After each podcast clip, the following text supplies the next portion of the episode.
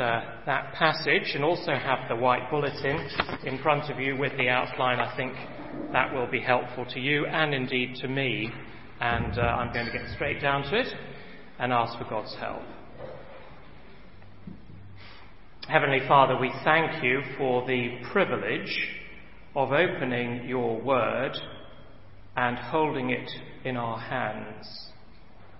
We pray now that you would open our lives and hold them in your hands, so that as we read about you in the pages of Scripture, our hearts may be warmed with a renewed awareness of your love, our minds may be filled with your truth, and our lives may be equipped to serve and glorify your name.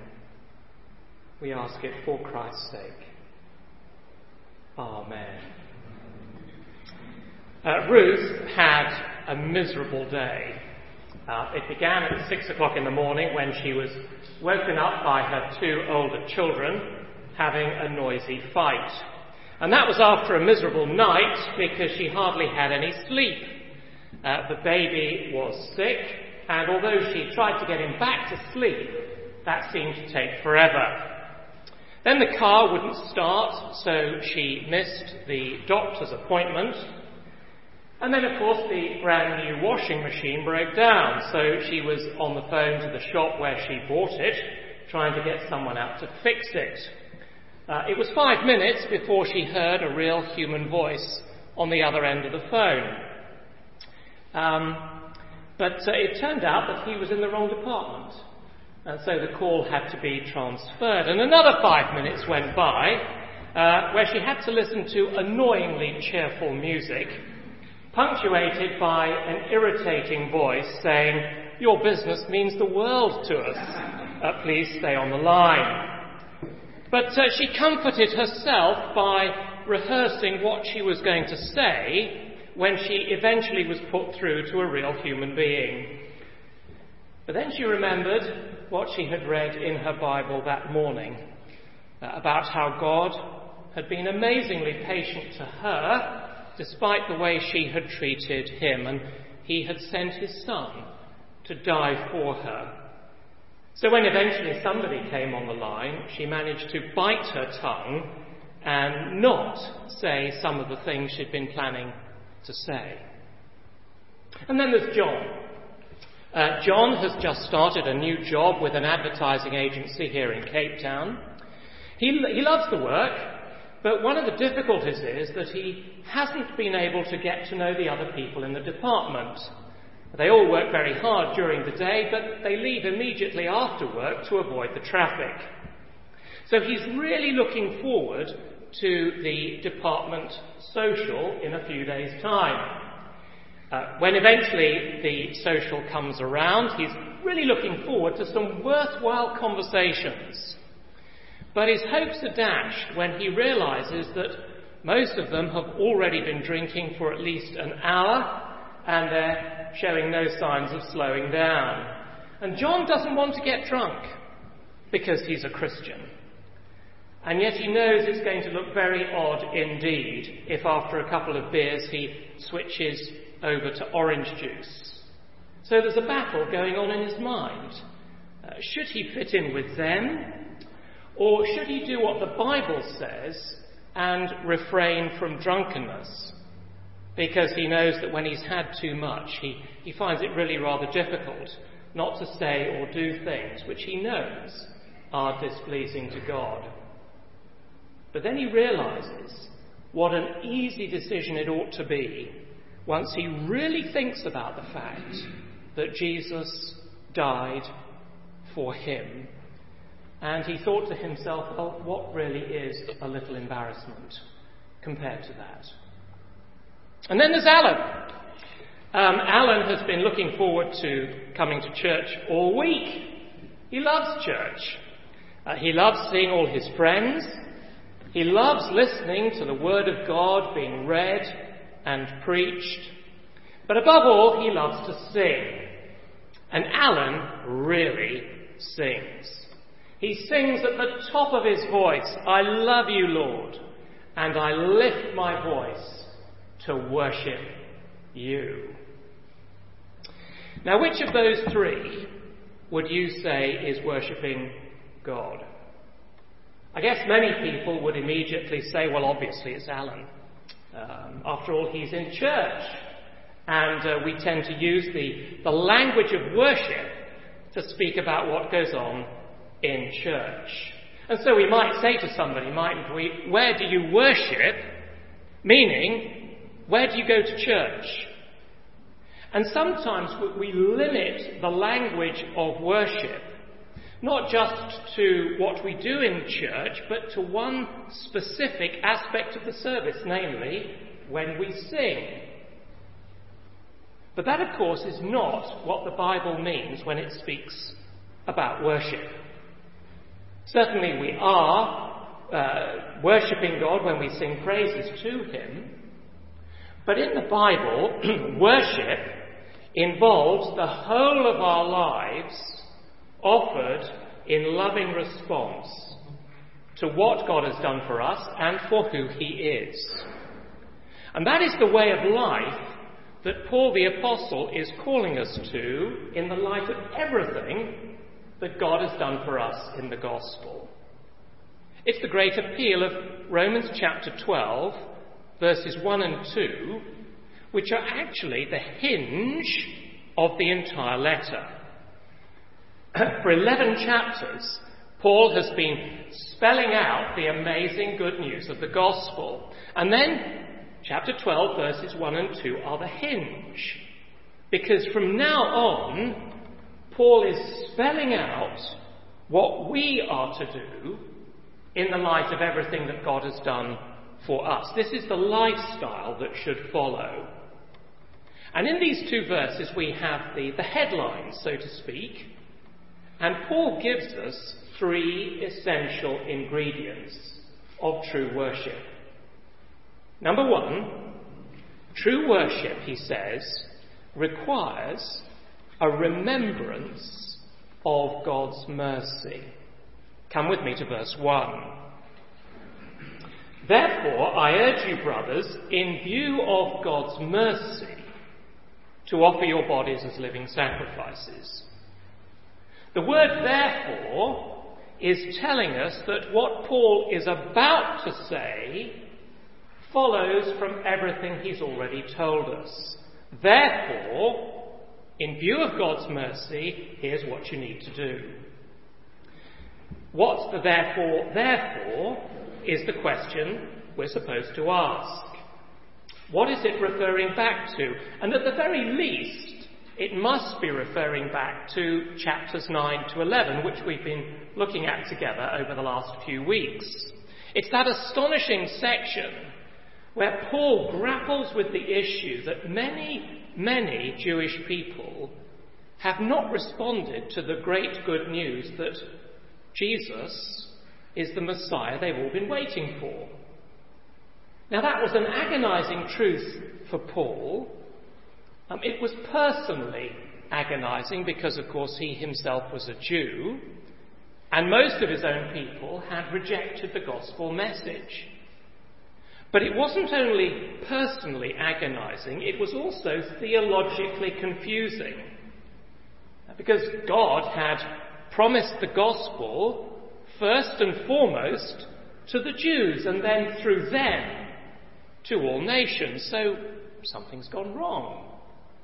And in Romans 9 to 11, Paul has spelt out for us the fact that God is in complete control of everything that's going on. Nothing has gone wrong. God is working out all his sovereign purposes even when people reject him.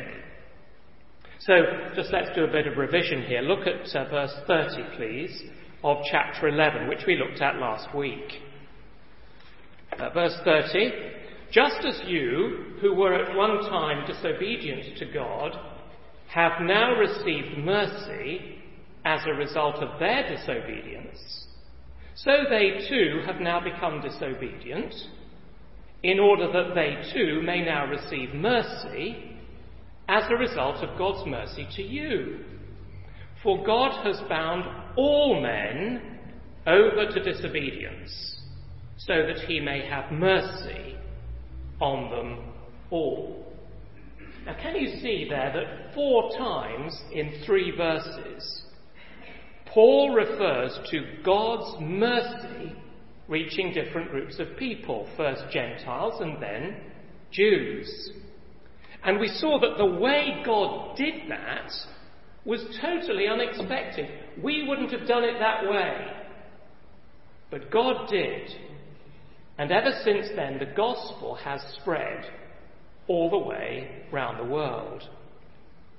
But as chapter 12 begins, I think, as Alice mentioned earlier, Paul is looking even further back than chapters 9 to 11. Because the word mercy is a good summary of everything in Romans up to that point.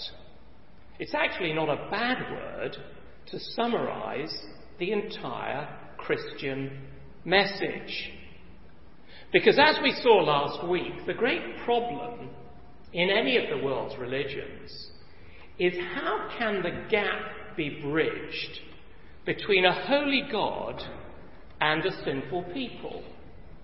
And last week we saw that whichever religion you look at, the solution it provides to that problem always begins with the same three letters M, E, R. And most religions continue that sequence of letters M E R I T. They make it all about what you do. If you want that gap to be bridged, you've got to do more and more and more. But the problem, of course, is that you can never actually be sure that you've done enough. Which is why religion always leaves you feeling either guilty or lacking in assurance, desperately trying to do more and more, but never being sure whether you've done enough. Christianity is uniquely different because it's all about M E R C Y, mercy. Some of you may have heard the story of the deserter in the French army. His mother pleaded with the Emperor Napoleon, saying to him, Surely he deserves mercy. And Napoleon replied, If he deserved it, it wouldn't be mercy. And you see, you and I don't actually deserve anything from God except wrath. And Paul spelt that out really clearly for us, didn't he? Right at the beginning of Romans. Romans chapters 1 to 3 spell out for us that every single human being on the, on the face of the earth, without exception, has fallen short of the glory of God. And Paul imagines different groups of people. He addresses them one by one. So there's the complete pagan. And Paul says, You've disobeyed God because his law is written on your heart, but you've rejected it. And then there's the, the self righteous moralist. And Paul says, Yes, you too. You compare yourself to other people, but you don't even live up to your own standards. And then to religious people with religious privileges, he points to the gap between their belief and their behaviour. Everyone has fallen short of God's standards. And compared to God, none of us deserve anything except his condemnation. But then from the end of chapter 3 onwards, Paul spells out the amazing gifts that God offers to all who trust in Christ and his death on the cross for our sins. And there are two of these gifts. The first is a new status, justified, which means the gift of being in the right before God. But that's not all. Um, it's not as if God gives us a certificate which we sort of keep in our back pocket until the last day when we hand it back to God and we get into the new creation. No. We also get a new life even here on earth while we live. Because it's not just that Christ died for us, it's that the Holy Spirit comes and lives within us. And He transforms us and He gives us a new desire, a new heart, a new intimacy with Almighty God so that we can call Him Father. And He gives us a new power so that we can live, begin to live, the way Jesus did. Now, all of that is the amazing mercy that God has been putting before us. Uh, Paul has been putting before us in Romans 1 to 8. And then explaining in chapters 9 to 11 how this mercy is available to literally anybody. And all they have to do is ask God for it. And that, you see, is the foundation for a life of worship. That is the foundation for the kind of life that God is calling us to. Now, I know that most of you here this morning know these things. But the danger is that because we know them, we take them for granted. And as soon as we take them for granted, it's as if we're actually cutting off the oil supply from the engine of the Christian life. And can I say this morning that some of us have to admit that our Christian life is not as vibrant as it used to be at first. Our love for Jesus is just not as powerful as it was before. Compromises have crept into our lives. No one else really sees them, but we know about them. Now, why has that happened? Well, more often than not, it's because we've begun to take God's mercy for granted. When we were first converted, it, it was amazing to think that although I deserved nothing but wrath and hell, God had loved me enough to send his Son to die for me on the cross so that I could be forgiven and have a certain hope of heaven. But the problem is, some of us have got used to that, and it no longer grips us in the way that it did at first. So this morning, I want to plead with us, with all of us, each one of us, day by day by day, to acknowledge our sin before God, to say, I'm sorry. Now, why is that? Well, I think we just need to be absolutely clear what's happening when we do it. You see, when we confess our sins, we are not being given a top up cleansing. Uh, I think some of us might be confused about this. So let me say it again. When we confess our sins, God is not cleaning us up all over again because we were already completely clean from the very first moment we put our trust in Christ. But what we are doing, you see, is praising God for what He has already given us in Christ. So, friends, let's remember day by day how much we deserve the wrath of God, but delight all over again in everything He's given us in Jesus. Because true worship begins with a remembrance of God's mercy. Number two, true worship is an offering of my body to God. Look at verse 1 again.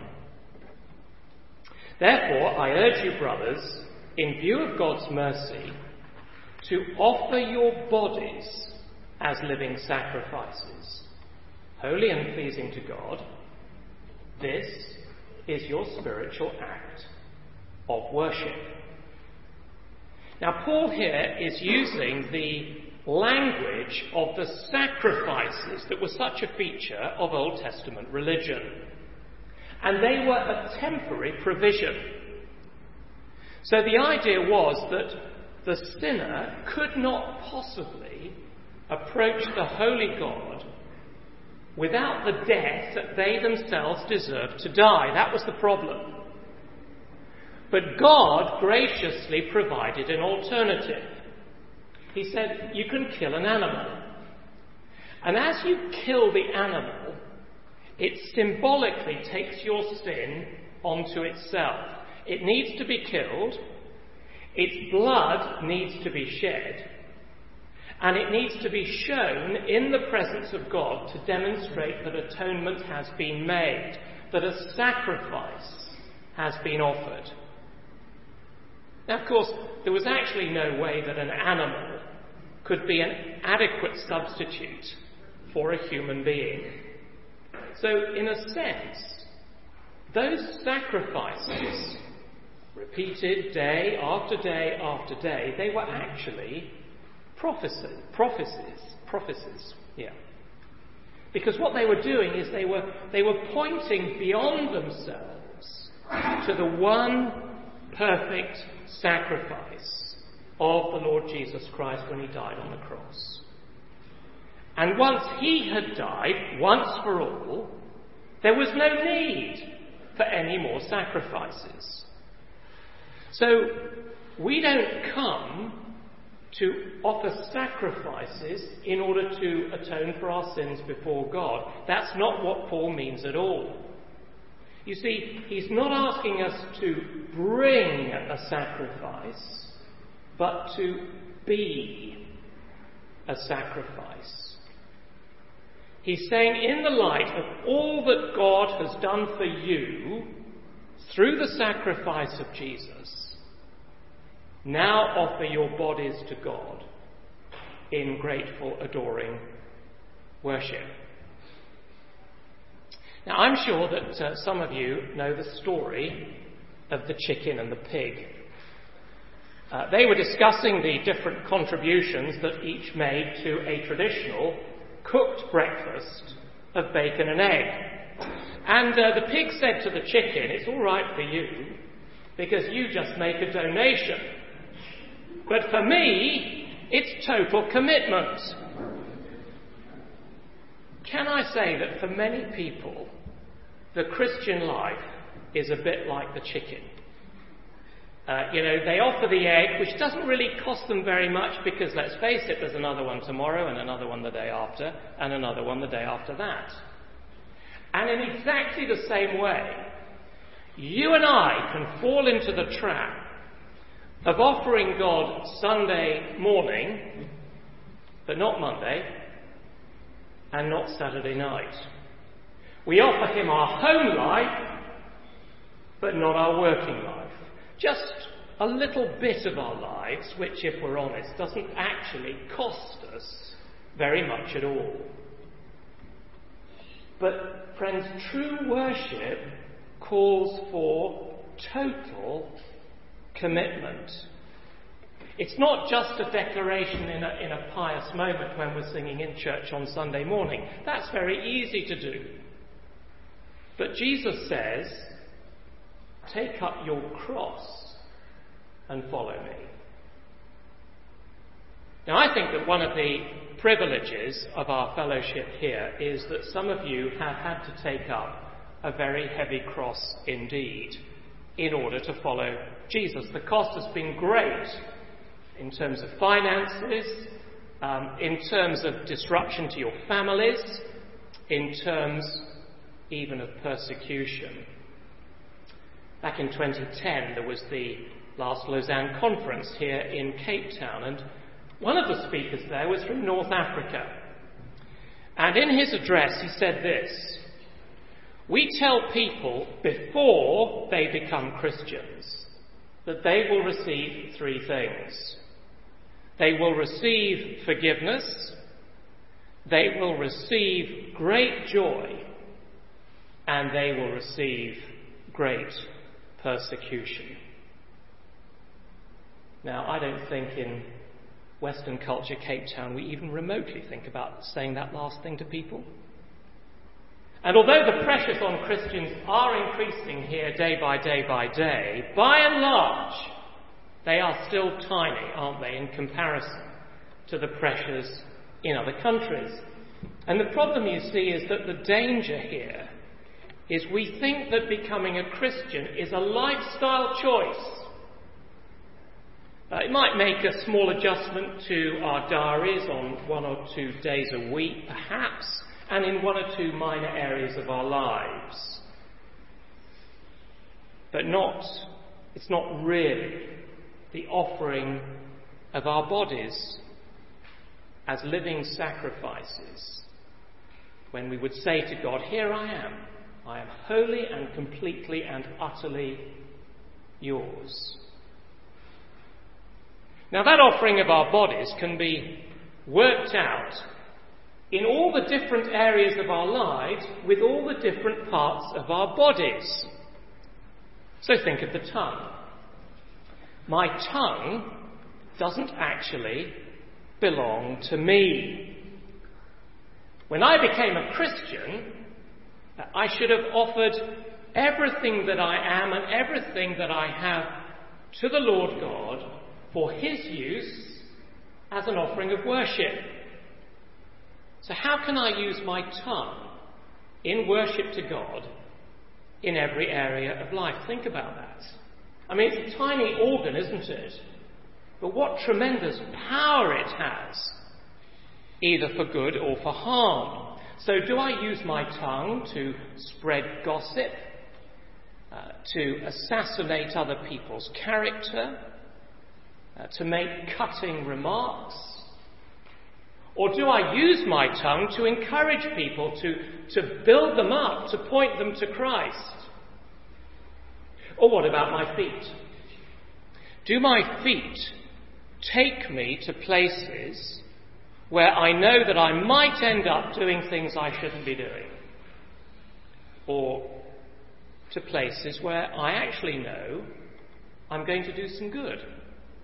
Perhaps to a depressed neighbour, or to an elderly person who lives alone and doesn't get many visitors, or to build a relationship with somebody who doesn't yet know Jesus. What about my eyes? What am I going to allow my eyes to see? Where are they looking on the internet? Or on Netflix? or as I walk around the shopping malls of Cape Town? Am I using my eyes to feed my sinful nature? Jesus said, If your eye causes you to sin, tear it out. Or am I actually disciplined in averting my eyes from certain images? And am I using my eyes to look at the world through godly spectacles. So that I'm consciously looking for opportunities to praise God. So, for example, if I'm looking at a beautiful sunset, and there are plenty of them here in Cape Town, it's, it's thank you, Lord, rather than just admiring it, taking a selfie, and forgetting all about it. Am I seeing other human beings with godly eyes? So rather than simply being impressed with their good looks and their impressive track record, I'm actually seeing souls that are lost without Christ and desperately need to meet Him. How do we use our hands? Some of the, the regular jobs that uh, we do seem so kind of ordinary and insignificant, especially the jobs we do with our hands. And I know that some of you have got boring jobs to do this coming week. Uh, perhaps it's typing out an assignment again, or doing the washing up, or doing the laundry. But everything we do, even the mundane jobs that we do with our hands, they're actually opportunities for worship, and we can do them for His glory. Uh, Billy Graham's wife, Ruth, had a little plaque in her kitchen by the sink. that said, divine worship offered here three times daily. That's a good little reminder, isn't it? I rather like that. I wonder where you need that plaque in your life. Uh, perhaps it's as a screensaver on your computer. Divine worship offered here. Or where are you going to be at nine o'clock tomorrow morning as you walk through the office door, or you sit at that desk, or you make that phone call, or you attend that weekly meeting, or you go to that lecture? Just imagine the little plaque in front of you. Divine worship offered here. And especially, especially when you come to church, say to yourself, I am here to worship God with all that I am and with all that I have. Because worship requires an offering of my body to God. And then, thirdly and lastly, true worship requires a willingness to be different. Look at verse 2. Do not conform any longer to the pattern of this world, but be transformed by the renewing of your mind. Then you will be able to test and approve what God's will is his good, pleasing, and perfect will. Can I say that the call to worship God is a call to be a nonconformist?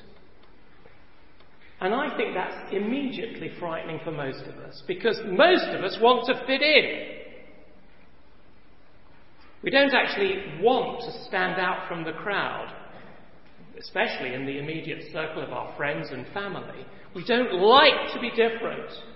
But God says, very clear, do not conform to the pattern of this world.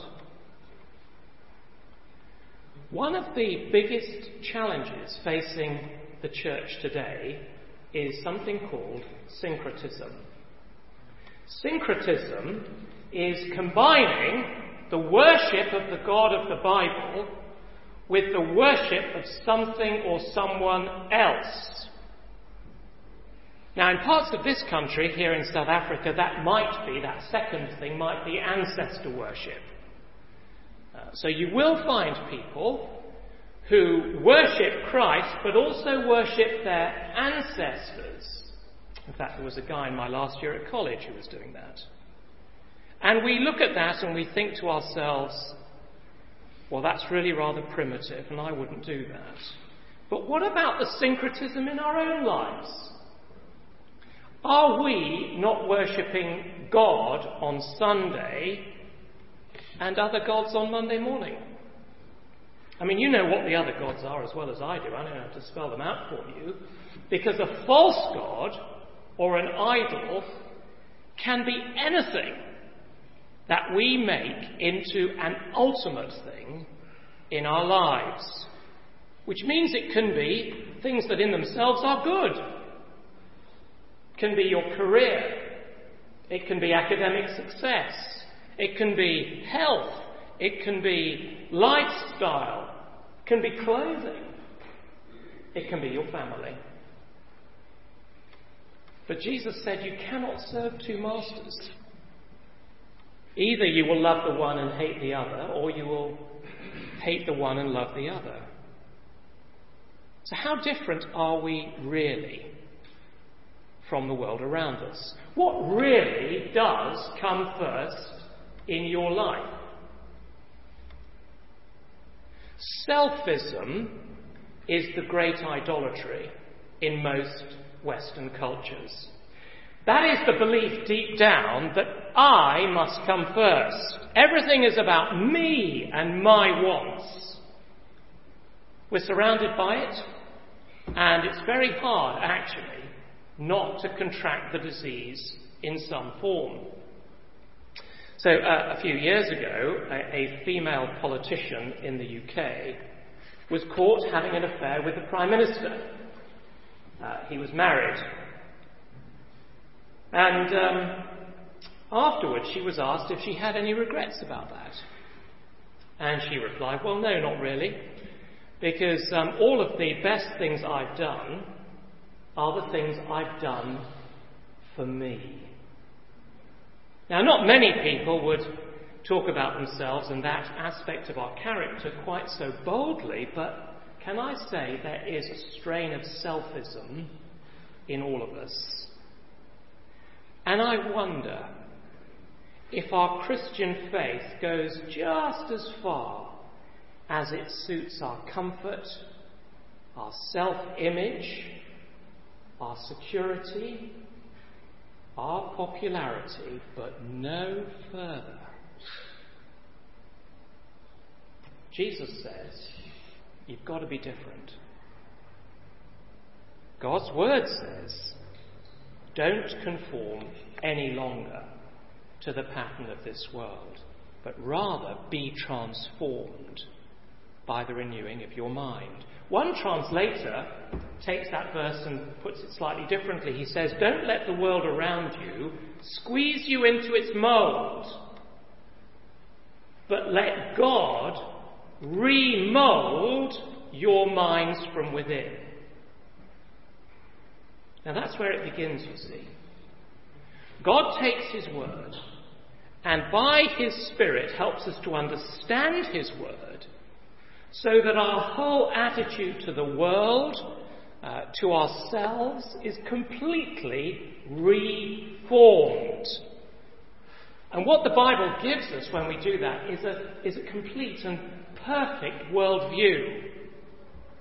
And the more that we have that Christian mindset, that Christian worldview, the more clearly we see who God is and what He's done for us and where the world is heading and the more we will be able to discern what God's will is. Now, it might not come to us in precise terms, but we will sense what the right thing is to do in any given situation because we're living in the light of the great truths about God. You see, too much of our Christianity is what the experts would describe as pietism. Which means that we, we apply the Christian faith to the little areas of our lives. And so Christianity becomes for us a useful escape when things are stressful. P.W. Botha was the state president here in the last years of apartheid. And at one point he said this I read the Bible every day. I find the business of being state president very exhausting and stressful. I find it helps me to take my mind off everything to read the Bible.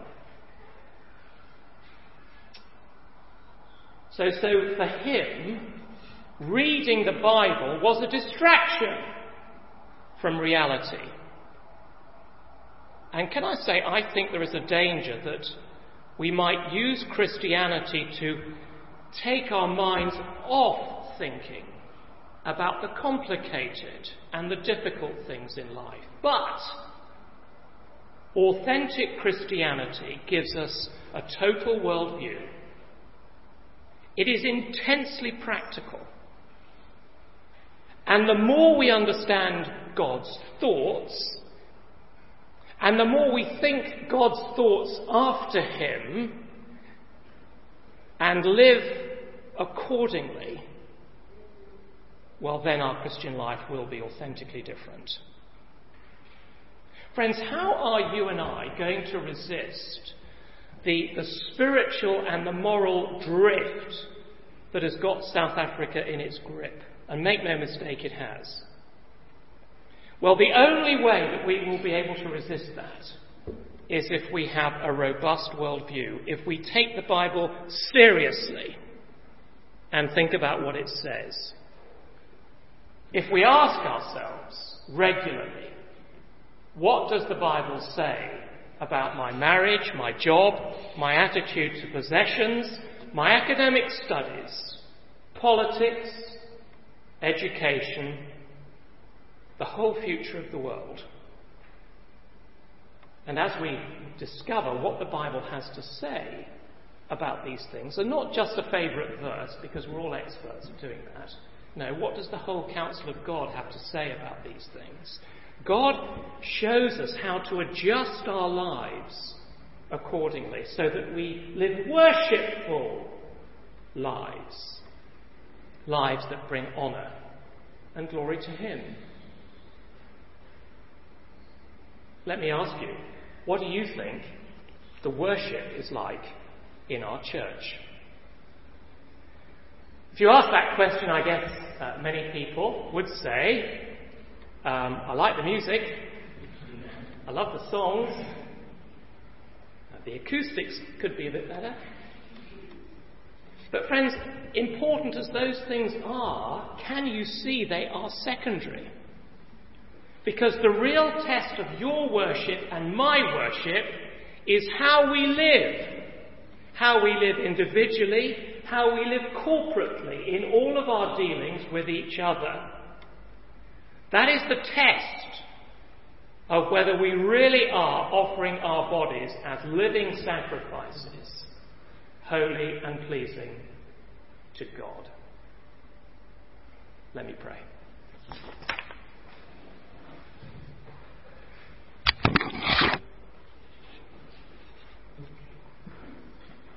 Loving Father, please help us to appreciate more and more the amazing sacrifice of your Son for us and your amazing mercy.